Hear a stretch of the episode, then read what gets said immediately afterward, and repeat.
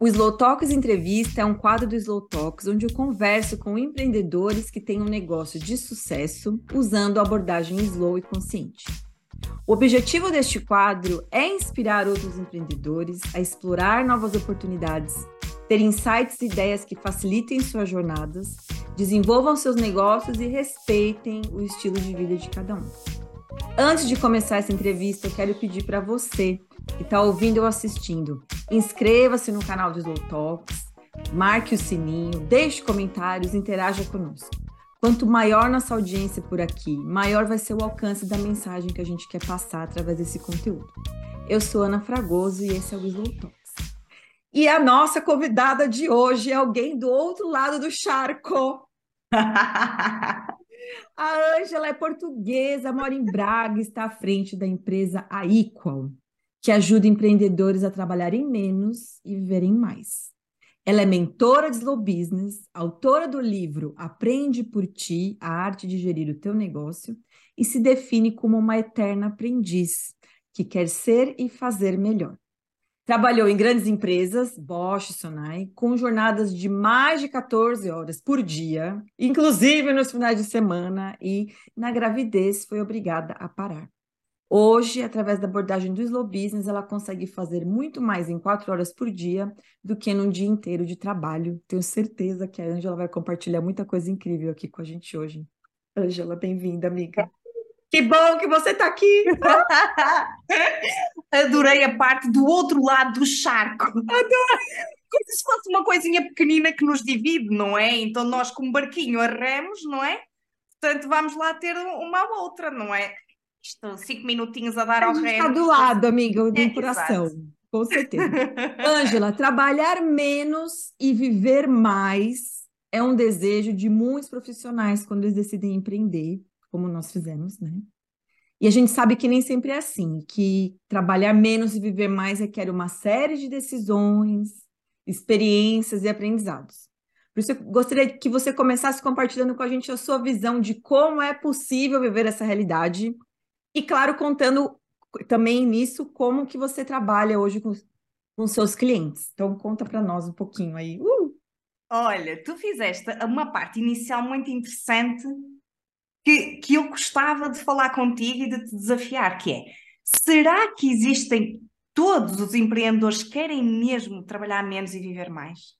Ah, essa já... Eu acho que as pessoas que nos acompanham no mundo slow, eu acredito que sim.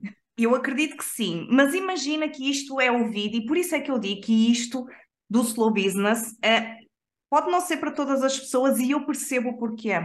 Porque há empreendedores que realmente estão com aquela adrenalina, com aquela garra de, das suas regras, e agora eu tenho o meu negócio e vou mergulhar fundo e tudo mais. E eu percebo isto, porque eu já fui, como tu disseste, muito bem, uma workaholic. Eu já trabalhei catorze, dezasseis horas por dia, sábados e domingos. Epá, oh Ana, eu adorava aquela adrenalina. Tu se me falasses em abrandar, em slow, eu dava-te um chute no rabo. Eu não queria ouvir falar sobre isso. Como assim abrandar? Eu quero chegar lá em cima no topo. Então, eu acredito que existem ainda muitos empreendedores que não querem abrandar ou que não querem trabalhar menos e viver mais. E isso para mim é um primeiro, um primeiro, uma primeira nota, não é? Que Sim. é, dependendo da fase, do contexto, é respeitar realmente estes empreendedores que estão nesta fase entusiasmada, não é? De quererem dar tudo ao seu negócio. E eu percebo isso porque eu já tive isso. Agora, se algum dia, em alguma fase da vida destes empreendedores, acontecer aquele ponto de interrogação do tipo, a vida vai ser só isto? Uh, eu vou estar sempre mergulhada em trabalho? Uh, quando é que eu dedico tempo à minha família? E agora estou de férias, mas estou sempre a receber chamadas e não estou efetivamente de férias, não é? Pode haver um momento em que o empreendedor, apesar de ter sucesso, não se sinta bem-sucedido. Perfeito. Epá, isto, isto para mim é muito importante desmistificar, porque ganhar muito dinheiro e ter um negócio de sucesso e que cresce não significa que a pessoa se sinta bem-sucedida, porque para conseguir ter um negócio que cresceu tão forte, ele teve que perder outras coisas da vida, não é? Um, então é esta, é, é esta possibilidade que o Slow Business traz. A possibilidade de teres, não precisares de escolher, não é? Um, de tu realmente teres a parte do negócio e a parte de, da tua vida para ti. E isto para mim é muito importante e não era, porque lá está, fui obrigada a parar. Mas concordas, ou na tua perspectiva, se calhar não te chegam a ti, mas achas que existem empreendedores que ainda não querem abrandar porque estão tão entusiasmados, vêm ter até ti empreendedores deste tipo? Oh Ana, eu quero ser mais produtiva, eu quero uh, ter mais vendas, quero usar o marketing digital. Sim. usar, usar mesmo para crescer as minhas vendas e para aumentar o meu negócio. E a sua vida pessoal continua na mesma? Aparece assim? Ou, ou, já, ou, ou aparecem de sempre que querem o equilíbrio? Vamos lá. Eu gosto muito dessa provocação porque é justamente uma das coisas que eu, é, que eu acho que é onde a gente encaixa, né, com o nosso trabalho. Eu gosto muito que você trouxe isso porque eu enxergo a mesma coisa. O que eu sempre falo em relação ao slow marketing e também ao slow business é essa questão de que nós somos uma alternativa, né, ao que existe. A gente não está aqui para é, culpar ou, ou é, colocar a culpa do que acontece nesses formatos mais rápidos, né, nesses formatos mais agressivos, seja de marketing, seja de negócio, seja do que for. Eu vejo muito essa questão de que quando eu tive esse burnout, esse questionamento que você trouxe lá atrás na minha trajetória, na, no, quando eu já estava empreendendo especificamente, eu lembro que o meu questionamento era, tá, mas se eu não quiser entrar nessa roda viva do empreendedorismo mais enérgico, mais vamos, é, milagre da manhã, é, aquela coisa. Exato, acorda às cinco da manhã. Isso. Não contem comigo. Exatamente. Para Robin Sharma. Robin Sharma, eu amo-te de paixão. Tu ajudaste-me a descobrir o meu Dharma, porque é que eu vim ao mundo. Eu adoro os teus livros. O Clube das cinco da manhã... Não, não, no thanks. É Obrigada. Isso. Não, eu então, não pertenço a esse clube. Eu, preciso, eu gosto de dormir. A minha pergunta era sempre essa, tá? Se eu não quiser fazer isso, então o que é que eu posso fazer? E não existia uma ah. resposta. Não existia um, um caminho. Eu vou falar aqui mais pelo Brasil, tá, Ângela? O Brasil, ele tem essa postura mais é, do milagre, né? Me fala qual que é o passo que você fez aí, que eu quero conseguir fazer a mesma coisa igual a você. A fórmula mágica, não é? A fórmula mágica. Vais conseguir ganhar cem mil seguidores num mês. Aquilo que nunca te disseram e que tens mesmo que aplicar já. Exatamente. Então, eu... eu Eu gosto dessa provocação que você trouxe agora no começo, justamente por isso, porque o que a gente faz definitivamente não é para todo mundo, mas, é, mas o outro caminho, que é o mais agressivo, que é o mais, que dá resultados mais rápidos, de verdade, ele é mais focado em curto prazo, médio prazo, né? O nosso é mais longo prazo, esse, essa abordagem também não é para todo mundo. Só que não existia uma alternativa. Então, eu sempre me apresento e me coloco, né, também como uma alternativa justamente por isso. Porque se você quiser se jogar lá, você tem um milhão de pessoas falando disso e que vão te ajudar com isso. Se joga lá no, no treadmill e sai correndo, uh, loucamente. Certo. Mas se você não quiser, então aí tem eu e você para falar sobre Exato. Isso, entendeu? Mas amei, amiga. Gosto. Sabes que essa, esta conversa de hum, faz-me dos resultados a curto prazo e de intensidade faz-me lembrar as dietas mágicas de verão. Verdade. Que é, uh, muitas das vezes, com estas dietas, este esforço tão intenso no curto prazo, ok, está-se a aproximar o verão, dois meses antes inscrevo-me. Vocês falam aí a acad- academia, não é? Academia. Aqui, fal- aqui falamos ginásio, tá? Ah, tá.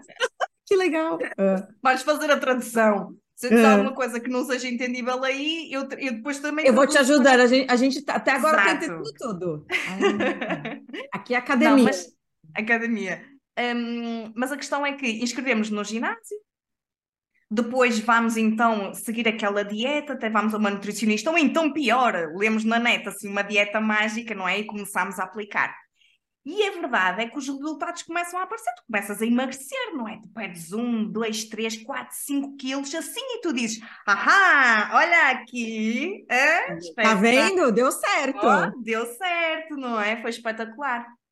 E a verdade é que depois do verão, quando realmente começam a vir o, tempo, o tempinho mais, mais frio, e aos poucos, não é? Tu começas a dizer, epá, já não consigo ir quatro vezes por semana ao ginásio, pá, tenho mesmo que terminar aquele relatório para o cliente, tenho mesmo que enviar aquele orçamento, então hoje não vou. Ok, mas eu amanhã volto à rotina e tudo mais. Próxima semana, epá, uh, tenho aqui uma coisa, né? Três vezes por semana, duas vezes por semana. Até que ao ponto em que deixas de ir e de praticar exercício. Exato. Assim como aquela dieta maluca que, de, que não podes comer hidratos, não podes comer isto, não podes comer aquilo, super restritiva, não é? Bebes aqueles detoxes verdes e que não são nada gostosos. Suco verde. E, não é? E depois faz aquele esforço alimentar que também não tens hábito de o fazer, porque é totalmente diferente de, dos teus hábitos alimentares. E o que acontece depois é que tu voltas a recuperar ainda mais, se calhar, os quilos que tu emagreceste. Portanto, aquele esforço intenso e tu conseguiste perder os cinco quilos no curto prazo, foi só mesmo para inglês ver, foi só mesmo para aquele período, aqueles quinze dias do verão. E a provocação, e acho que aqui o, o questionar, não é? E a reflexão, acho que deve ser para cada um de nós.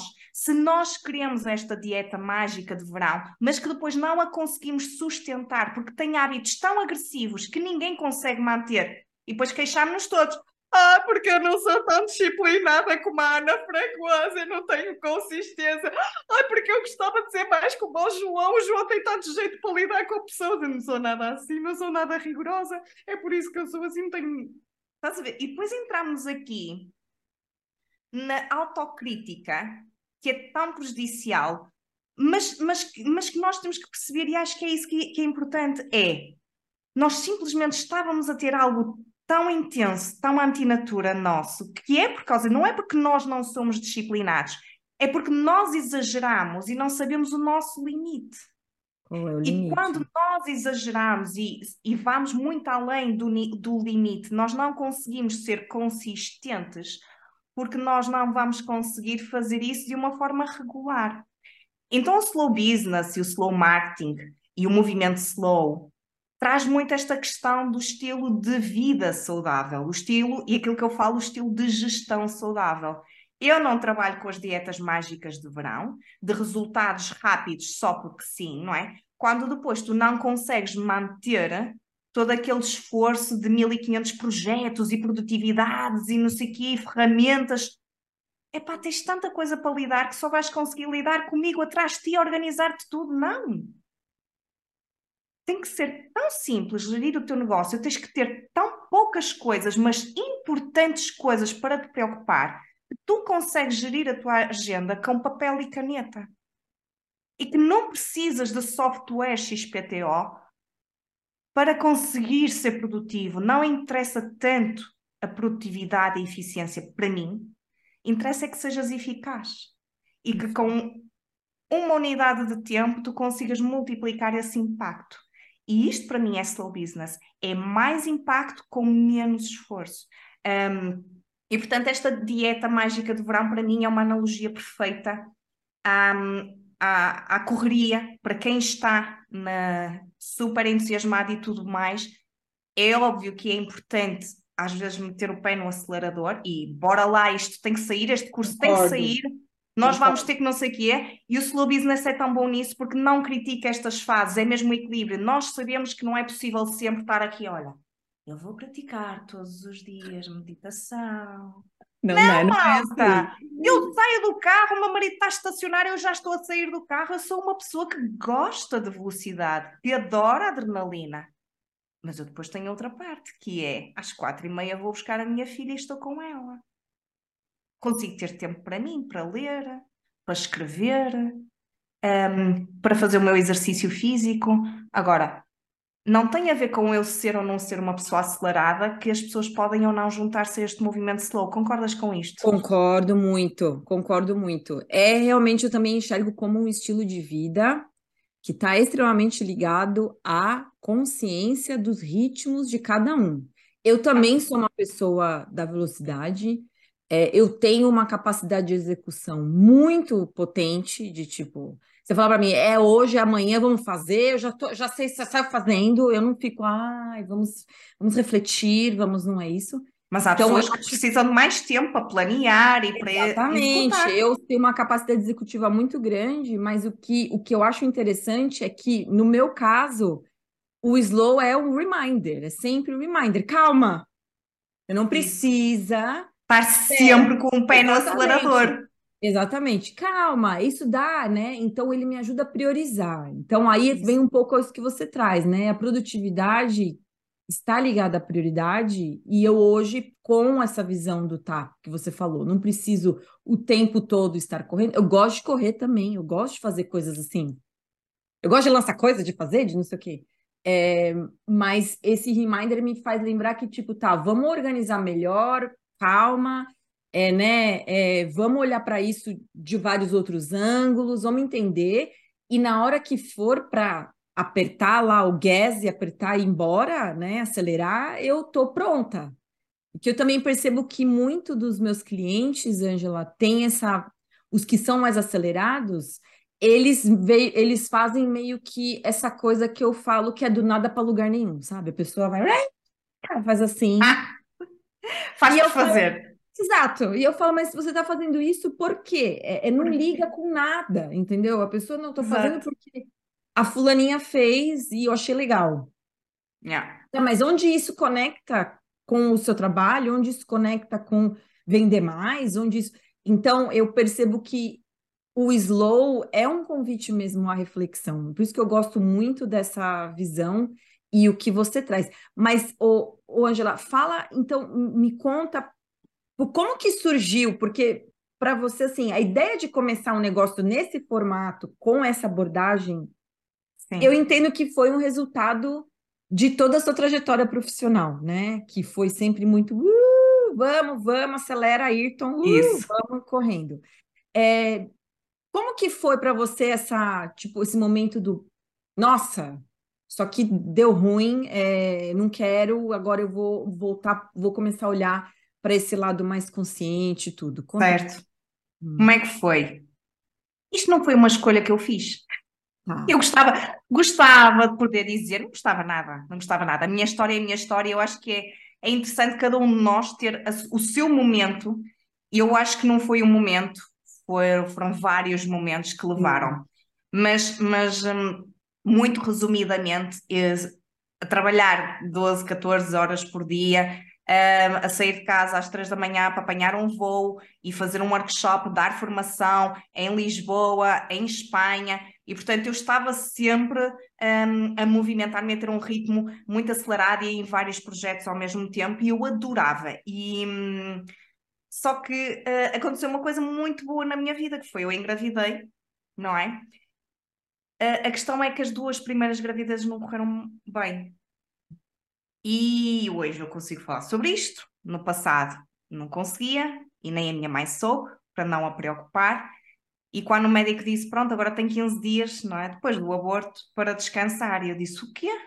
Não, eu vou ficar em casa aqui a pensar nisto? Não, eu quero ir trabalhar. Quero ir trabalhar porque eu não posso ficar em casa a fazer nada. Eu tenho que me distrair, distrair a minha mente. Então foi um período muito, quer fisicamente, e as mulheres que passaram por isto sabem aquilo que eu estou a dizer, quer psicologicamente, uh, foi, foi um período muito complicado. Mas à terceira vez, uh, eu já estava grávida há três semanas e fui ao médico, e entretanto tinha andado a fazer análise e tudo mais para saber se existia algum problema. Ah. Uh, E ele disse, ok, conte-me um bocadinho como é que é o seu ritmo, a sua vida profissional. E eu estive-lhe a contar. Ele falou, o quê? E ele ao que diz, ao que diz, ora bem, pode ser ou não a causa, pode ser ou não a causa, mas, tendo em conta o seu historial, hum, vamos parar. E eu fiquei tão assustada. Eu fiquei petrificada. Um, eu lembro-me de ter com o meu chefe, coitado, e cheguei lá e informei Hoje então, é quarta, não, não venho mais. Eu vou trabalhar dois dias e na segunda já não venho mais trabalhar. E foi assim, eu informei, nem a preparação e não sei o quê, não. Um, porque eu realmente, e, e, foi, e, e foi complicado, e depois eu até lhe pedi desculpa porque eu deixei um bocadinho na mão, mas eu também digo, tipo, eu voltava a fazer tudo igual, porque eu estava mesmo assustada e naquele hum. momento o mundo para mim não importava, as pessoas com quem eu gostei tanto de trabalhar, os meus formadores tão queridos, eu desliguei completamente de toda a gente para focar só no, na, na vida que eu estava a criar, só em mim e na vida. Um, porque eu tinha um pavor imenso de voltar a passar pelo mesmo. E então foi aí que ainda nem se chamava Slow Business, eu ainda não tinha encontrado o Slow Business um, que, que realmente abrandei, não é? E foi aí que eu disse, ok, eu, com este ritmo agora a parar, eu vou dar em maluca. Como é que eu vou passar de um ritmo de oitenta para oito? Exato. Mas a verdade é que eu arranjei outra rotina, eu todos os dias ia caminhar, portanto eu fui uma grávida super fit, nunca tive umas pernas oh, tão picadas. Eu andava cinco quilómetros todos os dias, uh, até, aos ulti- até o último dia de gravidez, lia, fazia uma coisa tão, tão simples, Ana, mas, mas que eu nunca tinha feito, que era um dia, imagina um sonho meu. Eu gosto de ler. Ai, um dia gostava de ler na natureza. Via aquelas pessoas assim com um livro na natureza, assim sentada na relva. E eu admirava-as no passado. Eu dizia, ah, um dia gostava de cumprir este sonho, de abrir um livro e ler assim na relva. Que coisa tão estúpida, tão simples de fazer. Eu ainda não tinha feito em trinta e tal anos. Então, eu tive a oportunidade de cumprir o meu sonho de caminhar, de ler os meus livros, de vir para casa cozinhar, fazia comidas maravilhosas. Foi aí que conheci o mindfulness de estar no aqui e no agora, ok? A, fa- a cozinhar. Eu conseguia fazer em quarenta minutos, desde sopa à refeição, tudo. O meu marido chegava a casa e dizia assim, como tu conseguiste fazer tudo? Eu não estava a trabalhar rápido. Eu estava tão focada só naquele momento que eu sabia que tinha que meter aquela panela porque demorava vinte minutos e depois é que tinha que fazer aquela tarefa, não sei o quê, para dar tempo de cozer e aquilo tudo, não sei o quê, ficar pronto ao mesmo tempo. Porque eu só estava focada em fazer uma coisa. E quando eu percebia, tipo, realmente, eu jamais no passado conseguiria fazer a sopa, a comida e tudo aquilo que fiz neste tempo.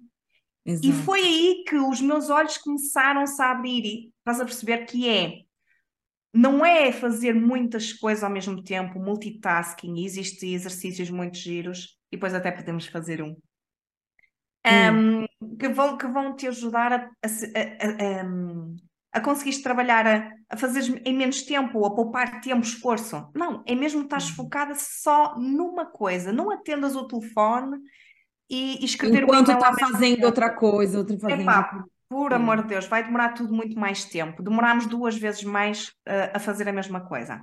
Pronto, então, isso aconteceu e foi aí que tudo começou a acontecer na minha vida do slow, não é? Eu costumo dizer que o slow entrou na minha vida aí quando eu tive que abrandar, mas eu ainda não conhecia o slow business.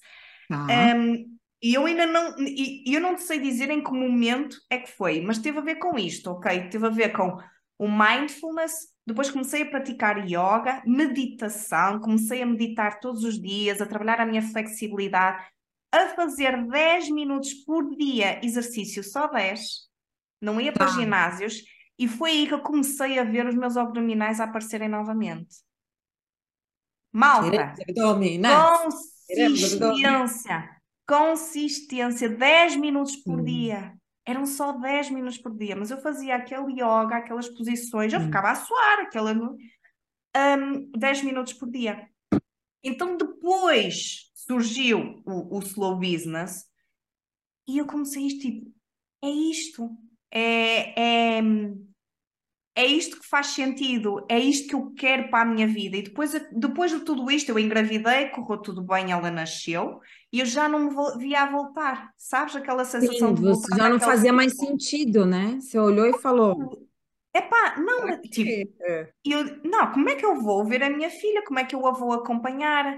E eu acho que isto dos abortos foi, foi, coisa mais, foi uma das coisas mais complicadas que aconteceram na minha vida, mas foram das mais importantes. E agradeço hoje, hoje consigo perceber a importância que estes abortos tiveram a trazer-me uma lição muito importante e se calhar a valorizar mais a minha vida e o que é que eu vinha cá ao mundo fazer, não é? Porque tive tempo, como eu não tinha que andar a correr de um lado para o outro envolvida em mil e quinhentas coisas, eu conseguia sentir o meu corpo.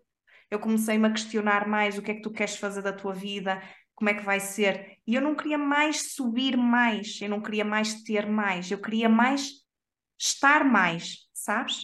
Eu queria ser melhor pessoa, eu queria estar mais com a minha família, ter mais tempo para mim e não ter mais dinheiro ou subir mais na carreira. Na carreira. Então, hum, esta, esta questão de hum, eu me ter despedido e ter depois ficado com a minha pipoca, isto aconteceu tudo na altura do Covid. Ah, e você estava no... Claro, estava todo mundo em quarentena, sim. Exatamente, imagina, ela nasce-me em dezembro, cinco de dezembro, e o confinamento, o primeiro confinamento entra em março. Sim. Portanto, uh, agora que eu estava a, a preparar-me, ok, uh, eu ainda estava em momento de licença de maternidade, já sim. Não me via a voltar e em agosto despedi-me em plena pandemia.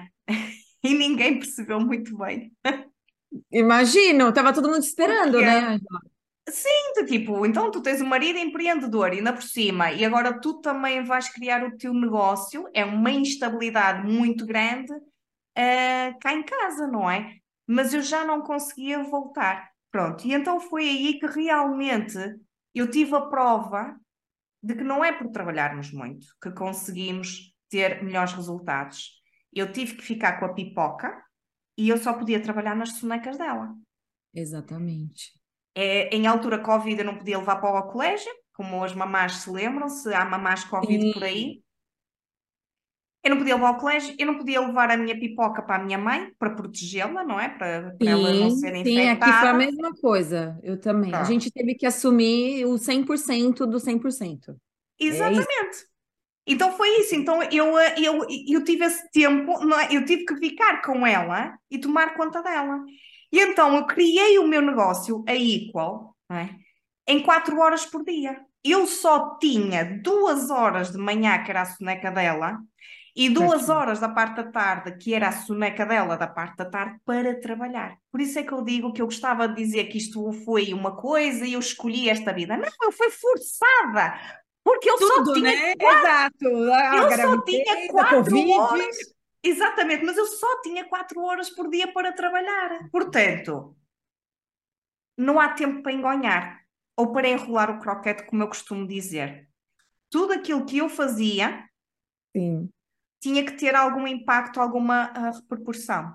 Mas a questão aqui é que, com o conhecimento que eu tive, uh, que eu tinha já das, de, de, das minhas funções anteriores, que é muito baseado nas metodologias Kaizen, que é de redução de desperdícios, simplificar processos, de ajudar as equipas a conseguir atingir melhores resultados com menos esforço e energia.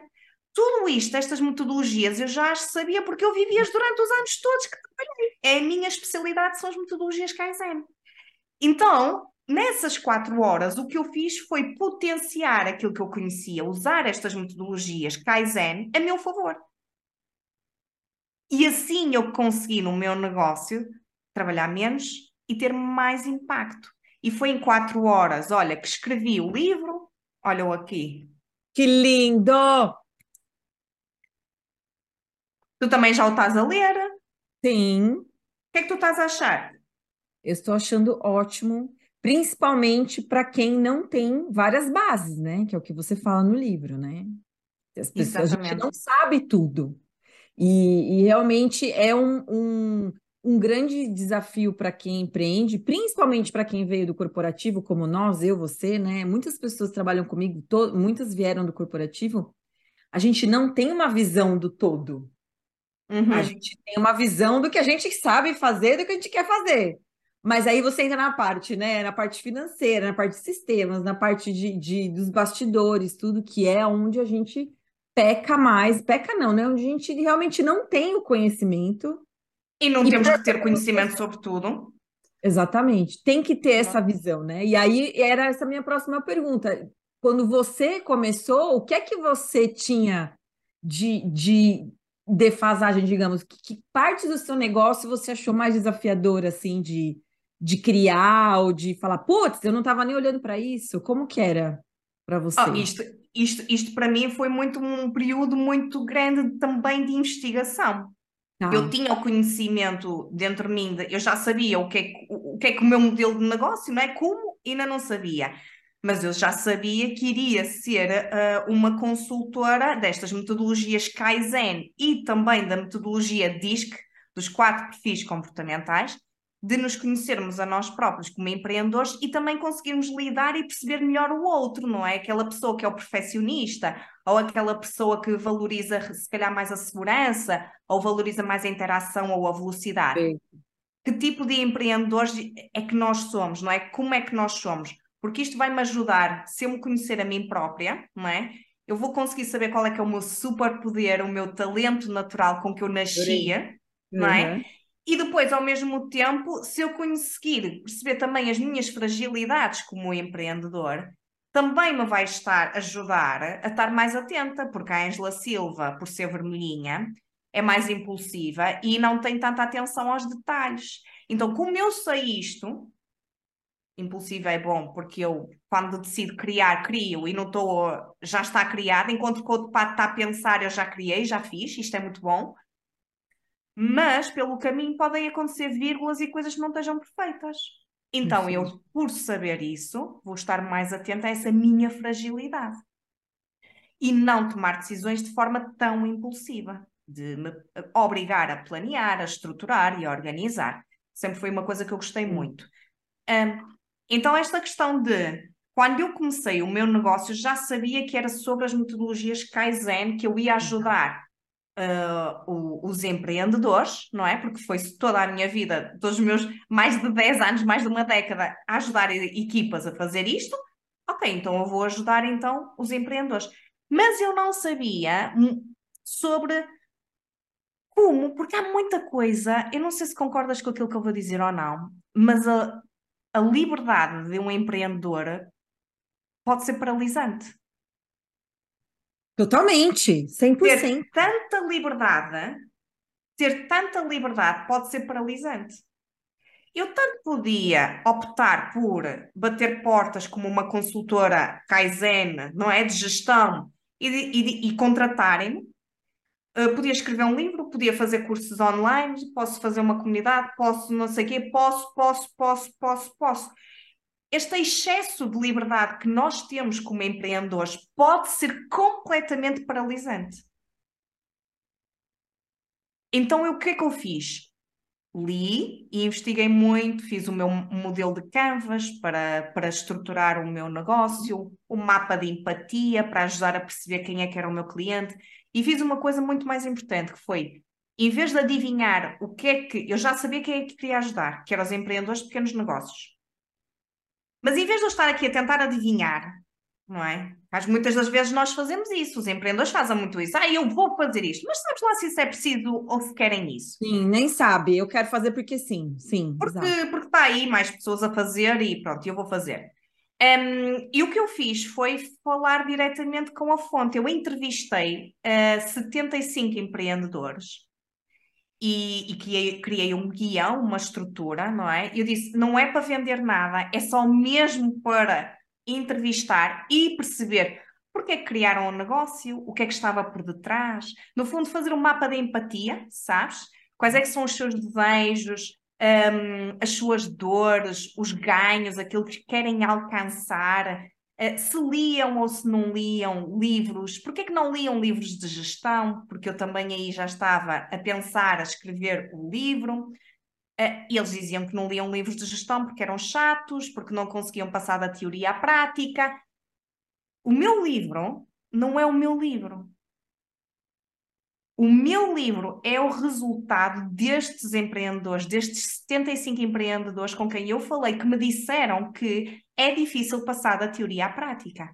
E eu disse, como, como, como é que eu posso ajudá-los a passar da teoria à prática? Não quero um livro tradicional de gestão. Como?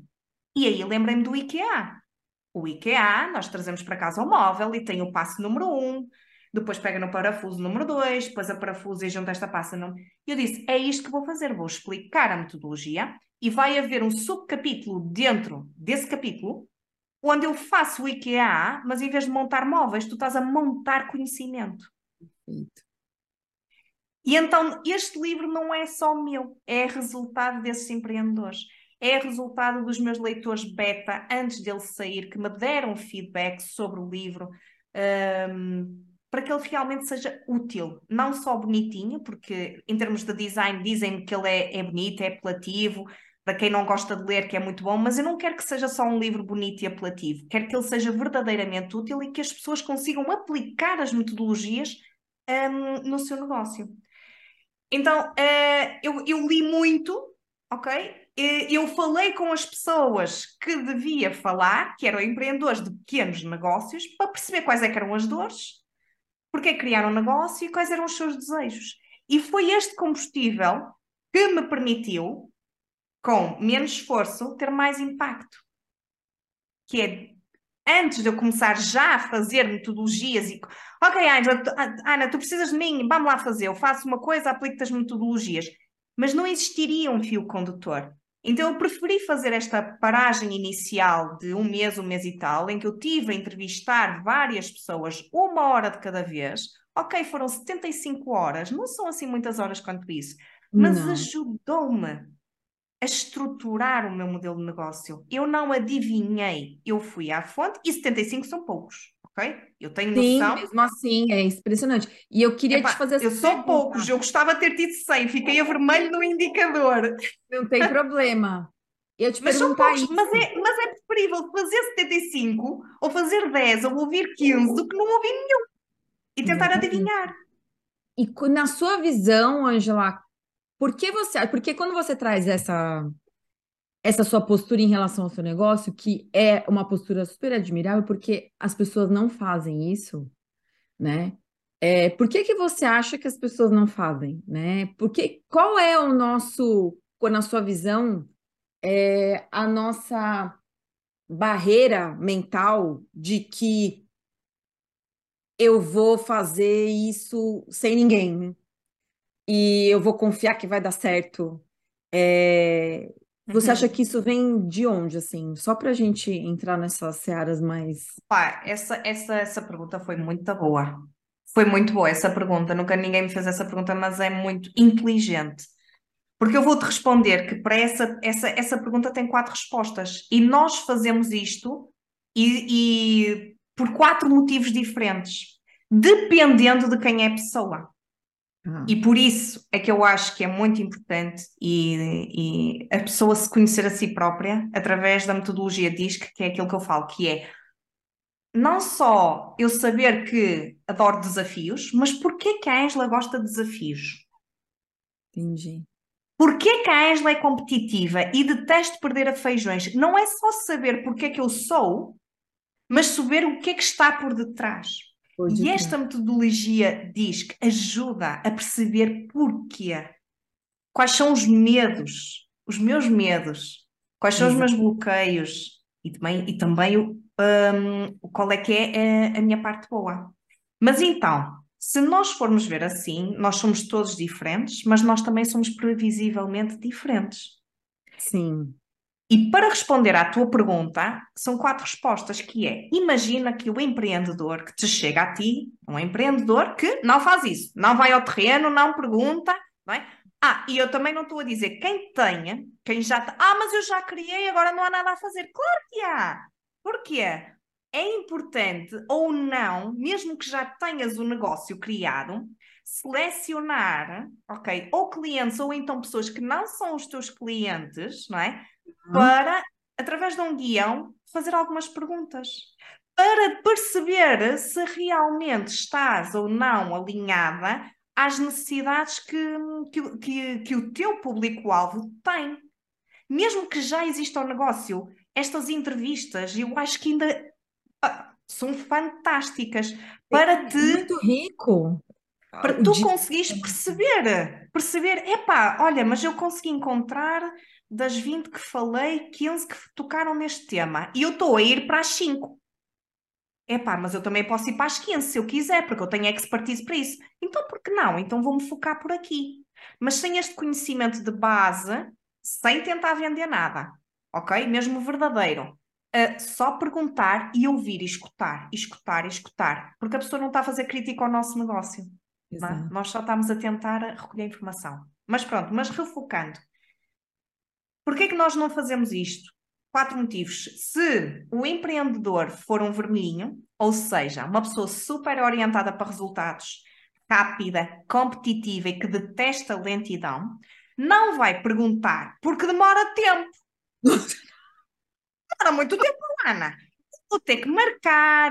Quero lançar amanhã, quero lançar amanhã. Fazer já, eu vou fazer já um e-book, eu vou fazer já um e-book, porque eu já vi no Google o que é que não sei o que, não sei o que mais, e está feito. Pronto, okay. um, e não quero é. dizer que na internet não se tragam insights, e existem muitos sites que vão trazer e recolher esta informação, ok?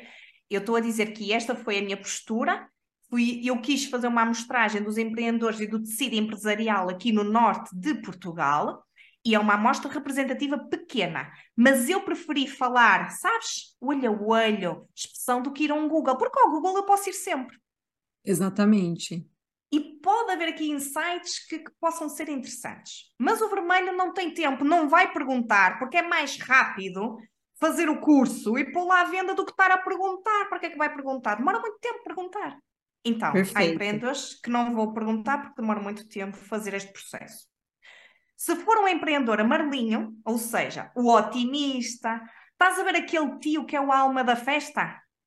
Ou tu vais a um casamento, está aquela pessoa sempre sorridente, olha, e conto-lhe mais, eu fui não sei o quê, não sei, e toda a gente a rir-se, não sei o quê. Aquela pessoa que é animada, positiva, a alma da festa, ok? Existem empreendedores assim.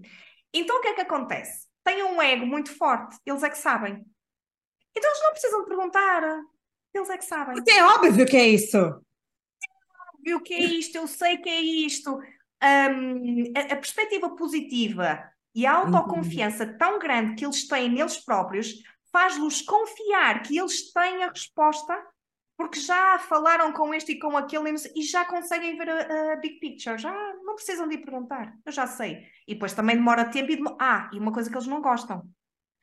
Epá, que seca, vou ter que ter uma estrutura, vou ter que marcar reuniões, e eles fogem de regras, de procedimentos, gostam de Sim. tudo muito mais... Mais fluido, mais solto, mais, né? Exatamente, sem tantas regras. Como eles fogem das regras e do rigor e gostam muito mais do improviso e da flexibilidade, isto para eles é matá-los.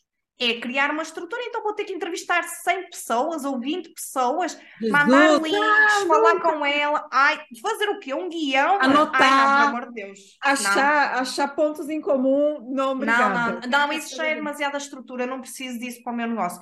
Então, existem estes empreendedores que não fazem isso porque, um, por este motivo, porque uh, acham que, que, que sabem e detestam então esta estrutura e esta organização. Ok.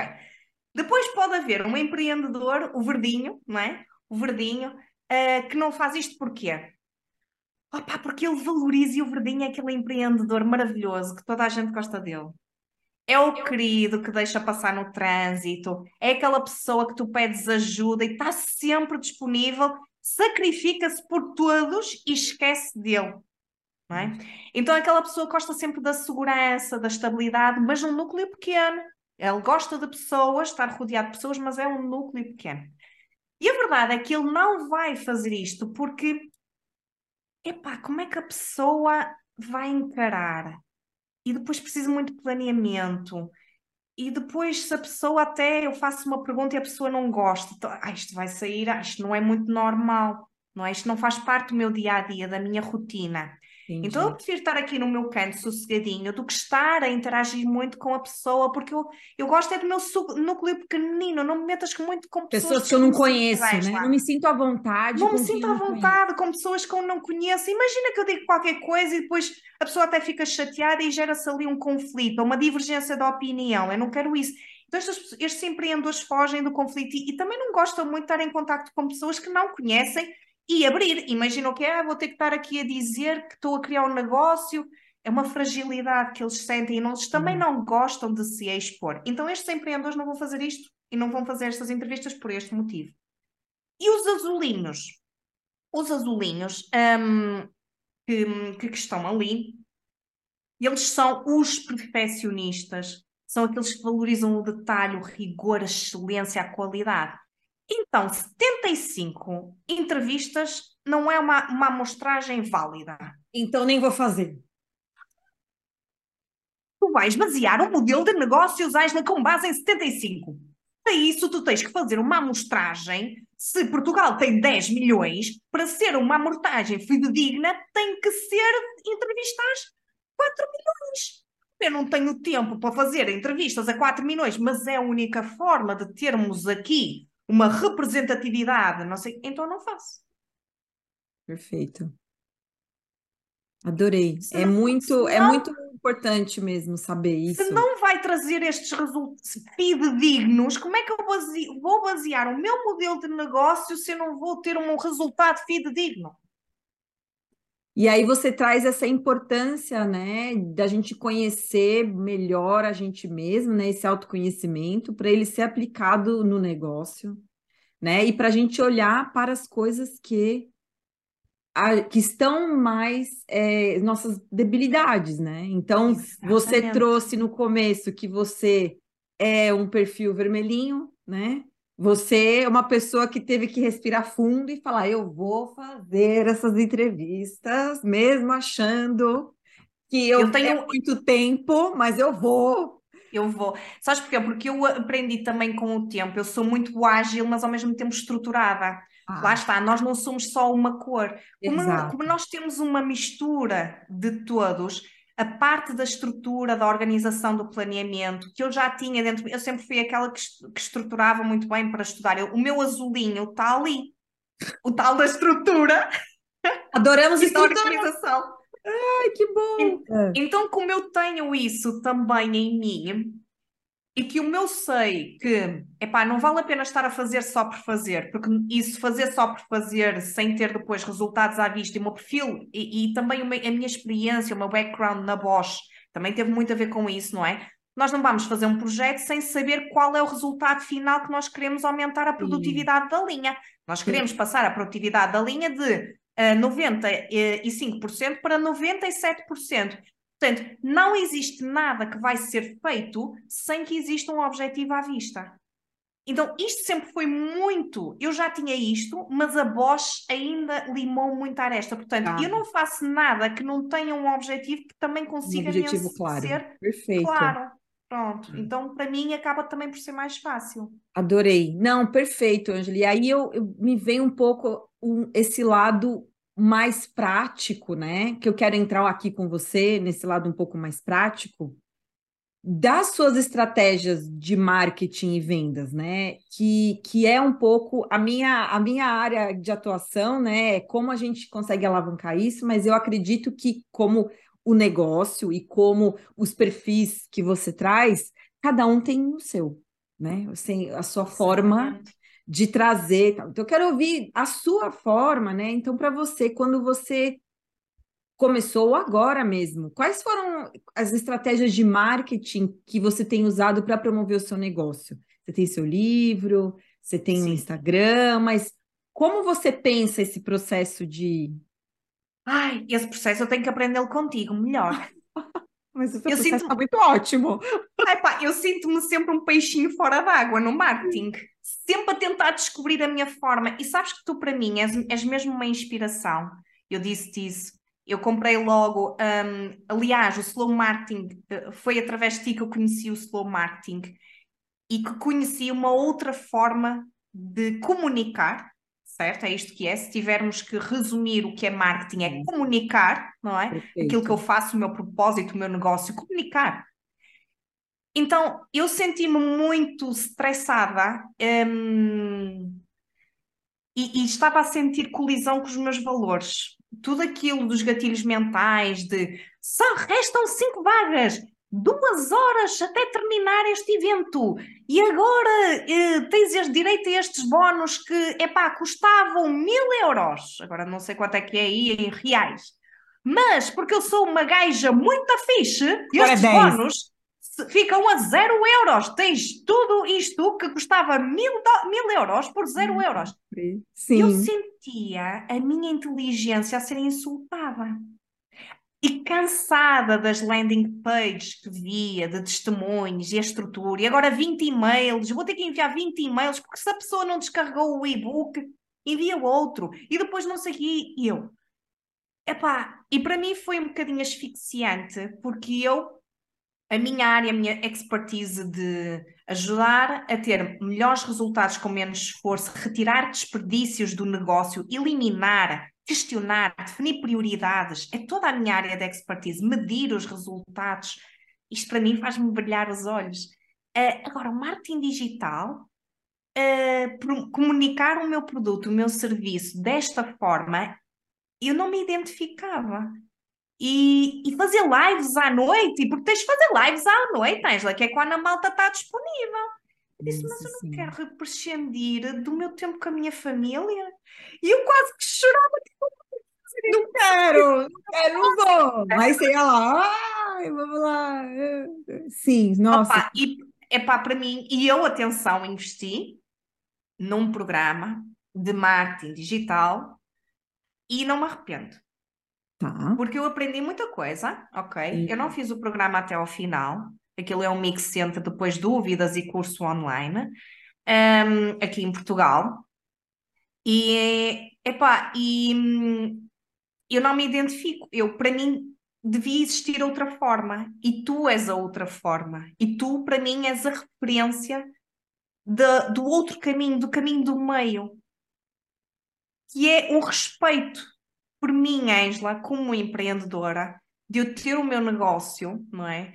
Mas que bata certo com a minha essência. Se para mim não faz sentido eu estar a fazer uma live à noite, eu não preciso comunicar. Um, eu também não preciso de publicar todos os dias, porque não é esta... Ou seja, não, um, a repetitividade não é consistência, são coisas diferentes.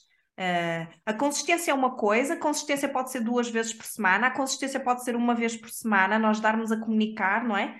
Uh, repetitividade sem intenção, sem propósito, não é? Acaba por ter saco roto, não é?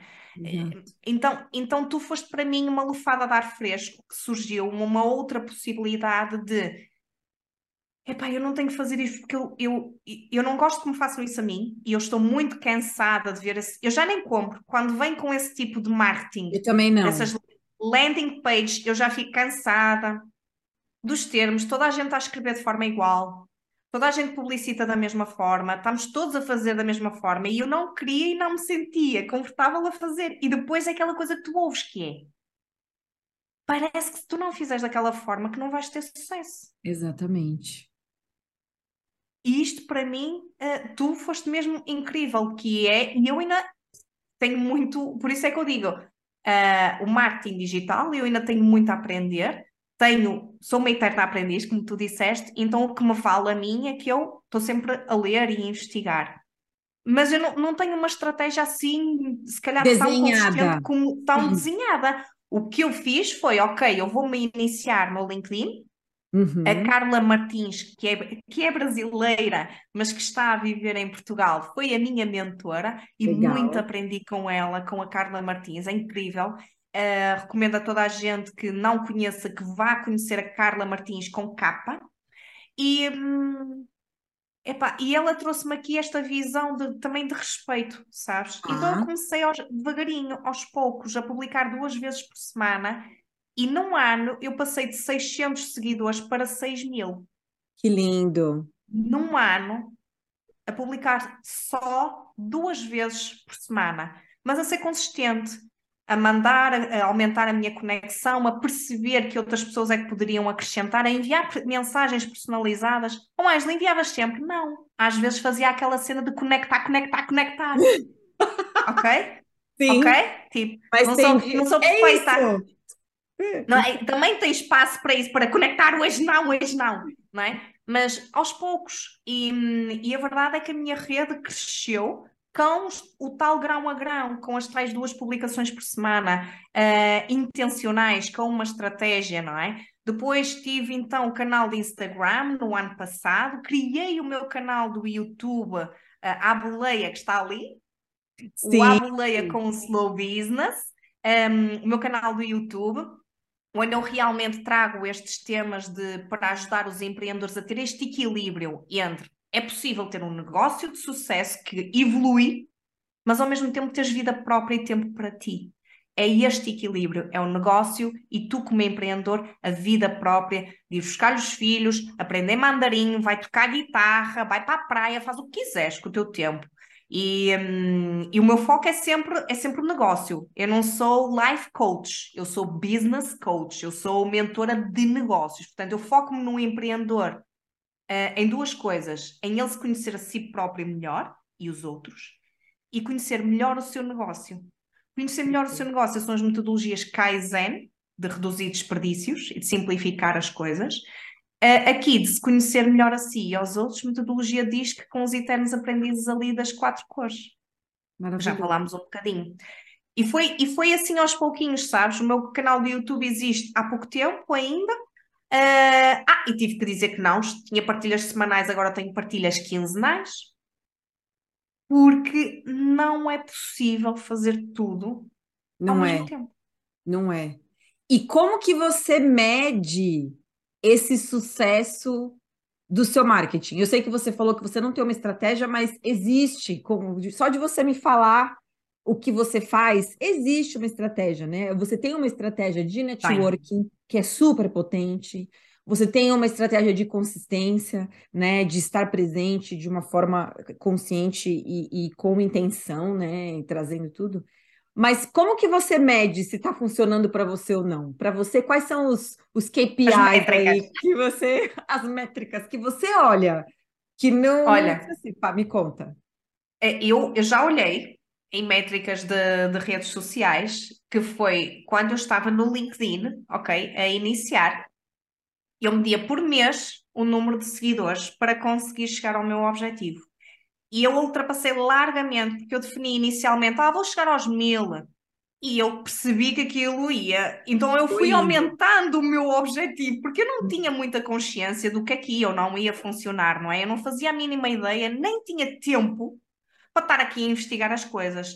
Um, e, e, portanto, a única métrica que eu me lembro de medir foi essa questão de número de seguidores no LinkedIn.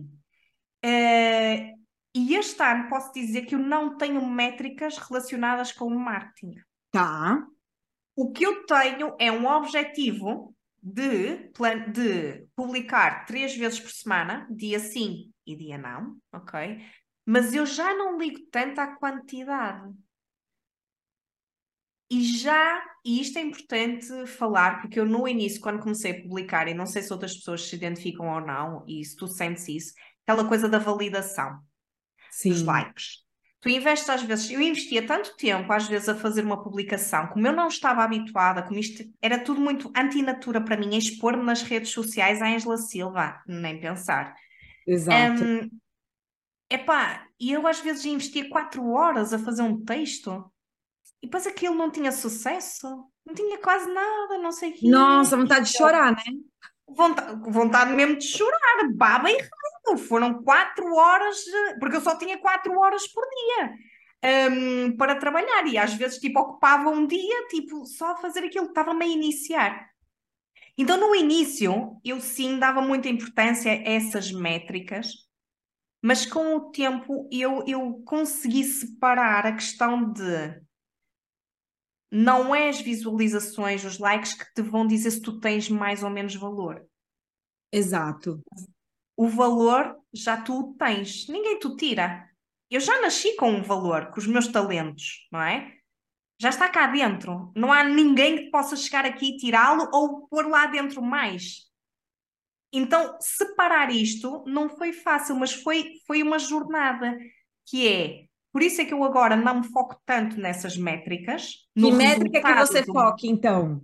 Foco na métrica da, da, da minha consistência. Exatamente, sim. De, de, ou seja, do, do meu impacto para o outro. Ou seja, eu foco mais em medir aquilo que dou do que em medir aquilo que recebo. Não sei se faz sentido. Sim, sim. Pronto. Então, isto para mim é um grão a grão, ok? Eu estou mais importada em comunicar e ajudar as pessoas também a fazer este caminho, que querem trabalhar menos e viver mais, do que propriamente a ver o número de pessoas que fizeram like. Mas no início eu lembro-me que até tinha um fecheirozinho de Excel a dizer quantas pessoas é que gostaram. Fiz isso durante dois meses, nunca mais fiz isso. Porque, porque lá está, eu penso sempre, esforço versus impacto. Eu estou a ter este esforço, que, que impacto é que me está a trazer? Nenhum. Então eu vou eliminar. Perfeito. E é sempre isto que eu faço em todos os projetos em que eu me meto. Ok, esforço, tempo que eu preciso para isto e o impacto que isto me vai trazer. Ok, tem menos, ok. Então eu vou, eu vou, eu vou riscar e não vou aceitar e tudo mais. Um, porque, porque não é possível. Na altura em que eu tive a trabalhar quatro horas por dia, eu escrevi o livro, eu criei marca Iquall, eu entrevistei os setenta e cinco empreendedores, eu criei o meu site... Um, Eu criei o eterno aprendiz em quatro horas por dia. E isto sem editora por detrás, ok? E eu estou nas livrarias em Portugal. Eu fiz este trajeto sozinha. E em maio do ano seguinte ele ele estava a ser lançado. E as pessoas, isto é muito importante desmistificar. As pessoas, e eu só consegui responder isto agora. As pessoas perguntam muito, Ângela, como é que tu conseguiste fazer isso tudo em quatro horas por dia? E sabes o que é que eu respondia na altura, no início? Hum. Respondia que as minhas metodologias Kaizen que me ajudaram, não sei o que, não sei o que mais, sim, a fazer isto, não sei o que. E a verdade é que eu as usei, e usei o meu conhecimento, do meu perfil comportamental, de me conhecer melhor e conhecer a outra pessoa melhor. Um, Mas não foi só isso. Eu, eu, eu efetivamente, agora, passado um ano, quando me perguntam como é que conseguiste fazer, eu não consegui. Sabes porquê? Porque eu, quando estava a escrever o meu livro, eu não estava a dar uma formação, um workshop. E com isto eu perdi dinheiro. Exato. Quando eu estava com a minha filha, eu não estava a responder àquele e-mail daquele cliente impaciente. E eu perdi o cliente. Uh, quando eu estava, por exemplo, uh, a escrever nas redes sociais, não é? Um, e quando, por exemplo, estava a ler, ou quando estava a ler um livro, que eu gosto muito de ler, eu estava a ler o livro e todos os dias leio o livro e escrevo o meu diário de bordo. E nesse tempo em que eu estava a escrever e a ler, eu não estava a publicar nas redes sociais. E com isto eu perdi visibilidade. Então eu não consegui fazer tudo em quatro horas por dia. Porque não é possível conseguir fazer tudo ao mesmo tempo. É preciso sempre haver uma escolha. Se eu escolho estar com a minha filha, escolho não estar a responder àquele e-mail. E provavelmente vou perder o cliente. E perdi. E perdi clientes que não souberam esperar. Está tudo bem. Não é com eles que eu quero trabalhar. E quando eu estive a escrever um livro para ajudar milhares de empreendedores em vez de ajudar dezenas, eu perdi dinheiro porque eu não estava a dar formações nem workshops. Uhum. Então acho que é, é um bocadinho retirar esta pressão de que ai, é possível e conseguimos e tudo é, mais com as ferramentas. Não, né? A gente não está é fazendo tudo. A gente está fazendo, não. que é escolhas. O que eu trouxe lá no começo, né? É... Escolhas. As escolhas, as decisões. Eu percebo muito nas pessoas que vêm trabalhar comigo o medo da decisão, de falar, eu vou fazer isso agora. E porque vem uma consequência, é o que você está falando. Como? Vem uma consequência da escolha. Não é possível, então, tu escolho... perdes sempre alguma coisa, não é? Então, se eu escolho, pensar, se eu escolho fazer o marketing no LinkedIn, eu estou deixando de escolher fazer o marketing no Instagram. Se eu escolho escrever um livro, é o que você falou, eu não vou dar curso, mas eu estou escrevendo um livro. Então, é um pouco esse lugar que eu gosto muito de fortalecer nas pessoas, que é uma, um, é uma fortaleza que a gente tem que criar, de que é, essas decisões precisam ser tomadas com consciência e também sabendo das consequências dela.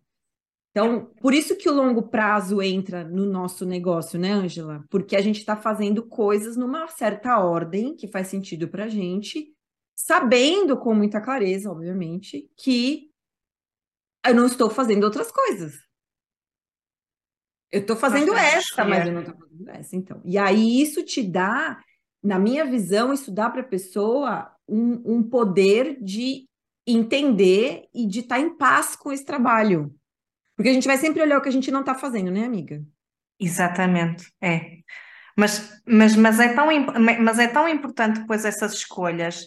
E, e, por exemplo, a escolha que eu fiz, eu se tivesse optado por fazer só as formações ou a consultoria, não é? Sei lá, eu tinha ajudado o quê? Num ano? trinta, dependendo de, de quanto demora o ciclo, não é? Mas que sejam quinze, trinta empreendedores. Sim. Ao vender o livro já estou a ajudar milhares de empreendedores. Então, eu com menos esforço tenho Sim. mais impacto. Não é? Um, então, é esta questão que, que é importante e que a metodologia Kaizen, de Kai, significa mudar, e Zen, melhor. Então, Kaizen é uma palavra japonesa que significa mudar para melhor. É este mudar para melhor, não é só crescer o negócio. Crescer um negócio é muito limitativo. Não queiras só crescer o negócio, porque quando tu só cresces o negócio, tu só estás a olhar para uma vertente do negócio. É importante nós cres... é mais importante evoluir o negócio do que crescer o negócio. Porque crescer o negócio pode estar a fazer crescer vendas, crescer uh, em número de lojas, crescer o número da equipa, crescer nos escritórios, crescer nos produtos. Estás a crescer. Sim. E o resto. E a questão de como é que tu sabes que realmente estás a diminuir custos. Como é que tu sabes que estás a ter um nível de serviço melhor para o teu cliente? Como é que tu sabes que a tua equipa está motivada um, e que realmente não está a enviar currículos para o outro lado? Então, não é importante só crescer o negócio só de vendas e clientes e serviços. É importante nós trabalharmos em crescer, mas também garantir a qualidade Do, do nosso produto, garantir também a diminuição de custos, garantir a um nível de, de entrega, um nível de serviço ao nosso cliente que ele valoriza, não é? Ouvir o nosso cliente e também ouvir a nossa equipa e trabalhar nesta questão da motivação. E todo este conjunto de crescimento, de qualidade, de custo, de nível de serviço e da motivação chama-se evolução do negócio. E aí nós temos outras métricas, não é? Que não é só de crescimento, mas que também nos permitem medir qualidade, um, lealdade dos nossos, uh, sim, qualidade de vida, a motivação que, das pessoas que estão à nossa volta, e tudo isto vai permitir tu conseguires um, delegar, se calhar, e quando tu consegues delegar a uma pessoa que é mais competente do que tu, se calhar estás a fazer uma tarefa que detestas fazer, não é? Burocrática. Se calhar existe outra pessoa, porque existe outra pessoa que adora fazer essas tarefas minuciosas que tu não Sim. sabes, que tu não sabias, que são os, os azuizinhos, não é? Adoram estar a fazer aquelas tarefas rigorosas e tudo mais, e tu cortas os pulsos só com isso. Mas se tu tiveres este conhecimento de que existe um elemento na tua equipa que adora fazer isto, porque é que tu precisas fazer isso? E quando tu delegas partes do negócio e não ficas com tudo e entregas aquilo em que tu não és bom, tu ganhas tempo. Perfeito. Quando tu dizes que não a um projeto, tu ganhas tempo. E tu consegues trabalhar menos, mas consegues ganhar espaço para a tua vida pessoal. Então é, é esta a mensagem, é conseguirmos nós olhar, não é ter tanto a, a to-do list, mas ter a to-don't list. A lista de não a fazer, não fazer. Qual é a tua lista de não vou fazer isto, não vou fazer aquilo, não vou deixar de fazer isto, vou deixar de fazer aquilo. O que que a é. gente deixa aí, né? Também é muito importante.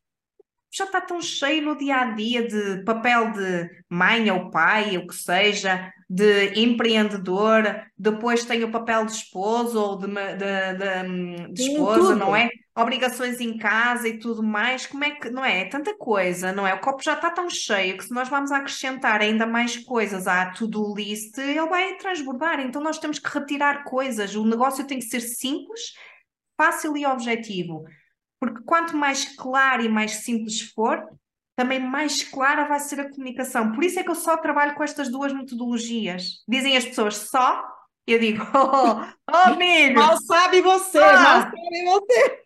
Só, Só, porque só a trabalhares-te a ti, conheceres-te a ti e só conheceres o teu negócio, epá, é quase que a eureka, é descobrir como os pequenos passos consistentes são grandiosos em termos de resultados. E muita gente ainda subestima os pequenos passos, mas são eles que me fizeram escrever um livro em sete meses. Está vendo? Ah, pois oh. é. E, ah, quatro horas por dia, mas não escrevia só o livro, fazia muitas outras coisas. Sim, em sete, tá... meses, em sete meses eu escrevi o livro. E não foi disciplina, nem, não é, nem é só disciplina, não sei o quê. São outras coisas pelo meio que estão aí, que é conhecer-me, conhecer o meu negócio e ter assim, olha, poucas coisas em que pensar. Sabes? Poucas, não é muitas, não é mente cheia. É mente clara. Perfeito, adorei, adorei. E eu quero já entrar aqui no, na nossa parte mais final de perguntar para você, Ângela, o que que vem pela frente aí, na Iquall?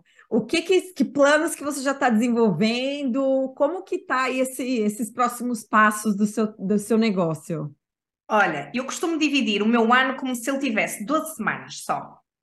Isto é uma técnica minha... que em termos de planeamento funciona muito bem, que eu tenho ali uma timeline, ok?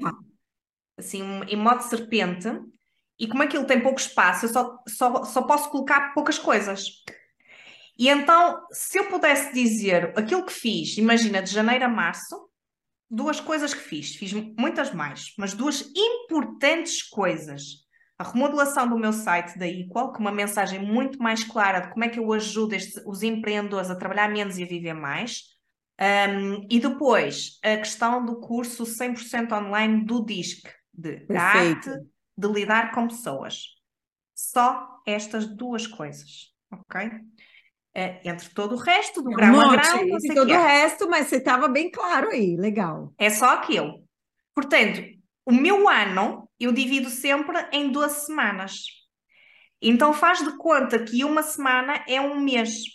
Quando tu tens este tempo e esta pressão positiva de dizer, ok, vamos supor que eu agora só tenho maio, junho e julho, eu só tenho três meses antes de ir de férias. Ok? E isto representa o meu ano. Se o meu negócio dependesse destas doze semanas, o que é que eu ia fazer?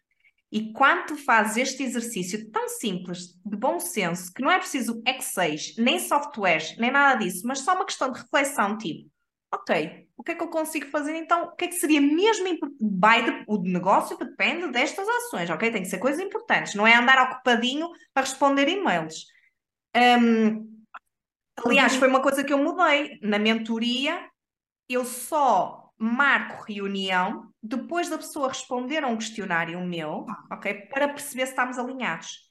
E com isso eu deixei e eliminei reuniões que, uh, que, que não eram boas para ambas as partes, porque a pessoa estava a investir tempo, eu também, que depois podia ir ou não para a frente. Então fiz essa alteração. Primeiro, existe responder a este questionário e depois, se houver alinhamento, marcámos uma reunião, aí sim, para ah. vermos os próximos passos. E tu, com isto, consegui poupar porque já não recebo tantos e-mails. Tadã! Ah, obrigada! Mas isto não é uma metodologia, não é? Mas, mas pronto, mas, mas muitas das vezes a metodologia Kaizen é esta, esta, esta, esta bom senso. Pronto. E então, o que é que vem aí? Maio, junho e julho tenho uma coisa a fazer. Entre várias outras coisas, óbvio, não é? Mas, mas a principal, mas qual é? A principal é realmente passar o curso, o livro, o Aprende Por Ti, a Arte de Gerir o Teu Negócio, para um curso cem por cento online. Porquê?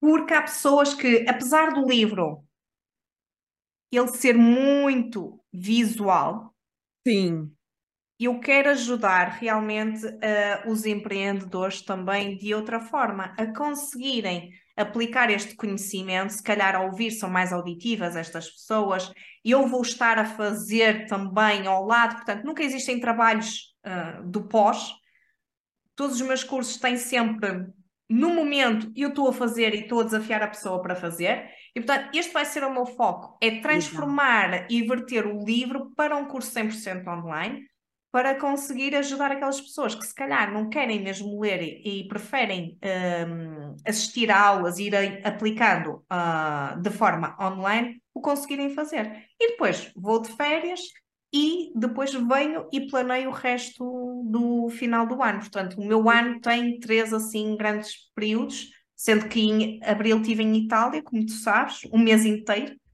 a, a trabalhar muito pouquinho, menos do que aquilo que eu pensei, a trabalhar ainda menos e a viver Entendi. muito, epá, e, e foi uma experiência incrível e, uh, e é possível, sabes? É possível quando nós realmente, um, e não deixei agendado nenhuma publicação, o algoritmo vai-me prejudicar. Sabes tá porquê? Porque eu não estou eu não estou focada no curto prazo, o meu caminho está-se a fazer. Eu vou ajudar Portugal a tornar-se um dos países mais competitivos da Europa. Um, eu vou ajudar e contribuir para um mundo mais equilibrado, onde os pequenos negócios têm as mesmas oportunidades dos grandes. Quando eu, quando eu tenho, quando eu digo para mim isto, isto é tão grande que eu, é só dar um passo cada vez. É um passo. Eu não tenho exatamente a visão, eu vou morrer a tentar isto, mas é esta visão que eu quero trazer. Então isto dá-me sempre garra de tipo, Ângela, ainda falta tanto e ainda falta construir tantas coisas, um, mas lá está sempre com aquela coisa de como é que eu com menos esforço, a preguiçosa, aquela preguiçosa boa, com menos esforço consigo ter mais impacto e ajudar mais pessoas. Um, e agora não me lembro se te respondi à questão ou não. Respondeu Ai, super, não Ângela, me fala, para quem quiser acompanhar mais o seu trabalho, qual o melhor lugar? Eu acho que seu site, né? O meu Vou site o link, tudo nas descrições. Isso Mas mesmo te... Fala das suas, dos seus pontos de contato principais aí que você gostaria de convidar. É isso, é, é isso, é o site w w w ponto iquall ponto p t. Uh, depois também tem o canal do YouTube, a boleia com o Slow Business. Nós na próxima semana já estamos juntas. Estaremos. E, é. e um, depois também tenho no LinkedIn, Ângela Silva, uh, como mentora de Slow Business, e o Instagram. Portanto, podem me encontrar aí. Tudo aquilo que eu partilho no, no LinkedIn é exatamente vertido para o Instagram, independentemente de me dizerem que o algoritmo é diferente e deveria fazer coisas diferentes. Pois está bem, mas eu não tenho... Tem outras prioridades. Uh, e não quero, amiga. sim, não, não quero e não vou estar a investir um, mais tempo a criar mais conteúdo diferente e personalizado. E que quando nós tomamos estas decisões, nós conseguimos realmente poupar Uh, tempo, porque temos definida bem claro qual é, para onde é que a nossa energia tem que ir. É uma paz, é uma paz. Ângela, eu quero muito te agradecer por tudo que você Obrigada, trouxe. Obrigada, eu. Eu acho que foi riquíssimo, muitos pontos que você trouxe. E antes de finalizar, é, eu quero que, eu espero, né, que quem eu esteja aqui ouvindo a gente tenha gostado tanto quanto eu de tudo que a gente conversou aqui. É, se você curtiu o que você está assistindo aqui e está ouvindo, tá ouvindo, por favor, siga o Slow Talks, siga a Ângela, siga a Ana Fragoso, siga um dos seus nós, a gente está sempre falando sobre esses assuntos, né, Ângela? Em várias, é de várias formas diferentes, né? É, e se você tiver alguém para indicar aí, que vocês quiserem que, que eu traga aqui para o Slow Talks, é só me falar. E muito obrigada por acompanhar esse episódio maravilhoso com a Ângela Silva do, do, do Slow Business. E eu espero encontrar vocês em breve. Muito obrigada.